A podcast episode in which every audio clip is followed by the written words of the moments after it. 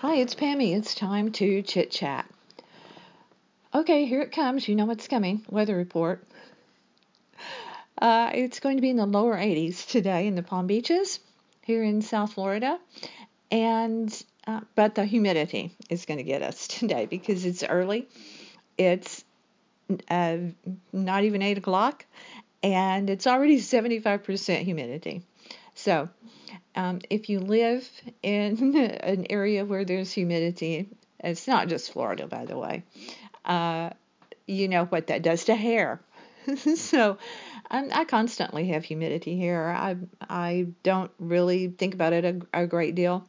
Um, I have longish hair, and I continue to have it, and I have every product known to man in my bathroom for humidity here. Uh, some of it actually works better than others, but um, anyway, that's the weather report.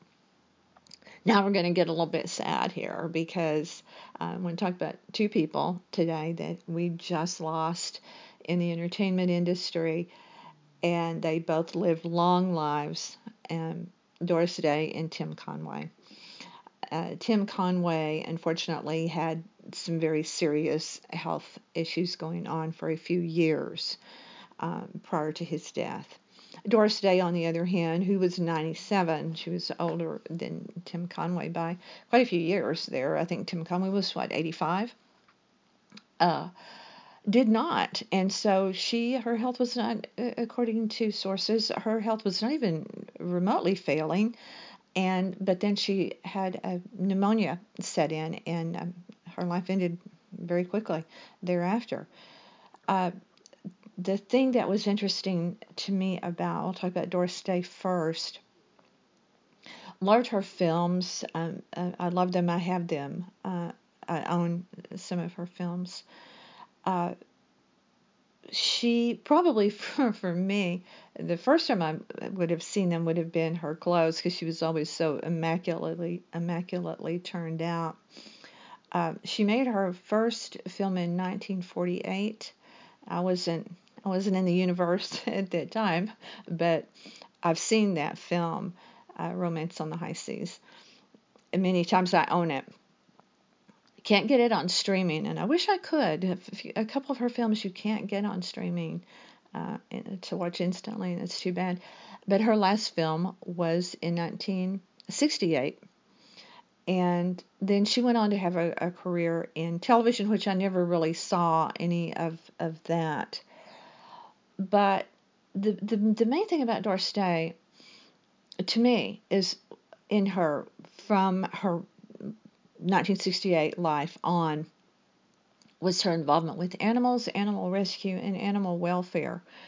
And she did so much good for that. And they said, Gary was telling me, he read this part, I really didn't.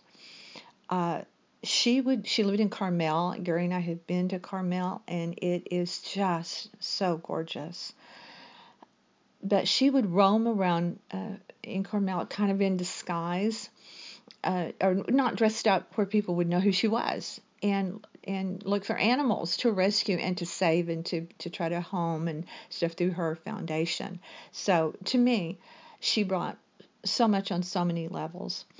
Did a, a good Hitchcock film, The Man Who Knew Too Much, uh, which was the film where she debuted her iconic song, Que Sera, Sera. Um, again, that was early in her career. The song I liked uh, that she did was actually from Romance on the High Seas. Uh, it's Magic. And that is a, a, a beautiful song. Uh, and, and I like the, the feel and the words of that song. So she will be missed. She was sort of a recluse. She donated her estate, uh, and it will be used for funding uh, to, to, to c- continue to fund her foundation. Uh, and she will have no funeral, no ceremony whatsoever, no marker, nothing. They said she uh, didn't like to talk about death. Did not, uh, whenever her animals needed to be put down, she would not go to do that as much as she loved them. She couldn't do it. And I can totally relate to that. Uh, so they said when they would talk to her about caring for her animals after, I mean, when you're 97, when you're, you know, begin to be in that age, uh, they wanted to talk to her about her animal welfare, her personal animals after her death. And she's like, well, you know, we need to, to they need to be taken care of. And her response to that when I left, well, then take care of them. You know, and how perfect was that? Now let's talk about Tim Conway. Uh, Gary and I never watched the Carol Burnett show uh, uh, before. Uh, it, it, we watched it in reruns. I'm not even sure when, what years Carol Burnett was really on, but neither one of us had watched Carol Burnett, the Carol Burnett show, until it was in reruns, and then we have watched it. And Tim Conway was a comedic genius. His timing was unbelievable, impeccable, and some of the skits that he did with Harvey Korman, the two of them, were absolute genius. So funny. And when he played the, the uh, like the friend, Harvey Korman's friend in the Mama's Family skits they did on the show, he, he was this terrible goofball. And Carol Burnett's response to him, her, just her expressions and stuff, it was just classic. He was a comedic genius on the Carol Burnett show. So he'll his presence will continue to be felt through those reruns and how wonderful is that so sad to lose these two entertainment icons so i had to take a moment to honor them and to salute them and fade out Thanks for being here. Thanks for listening. I appreciate you. Meet up with me on Instagram, Pammy's Chit Chat in Palm Beach Pam, Pamela Barker coming at you with my podcast today.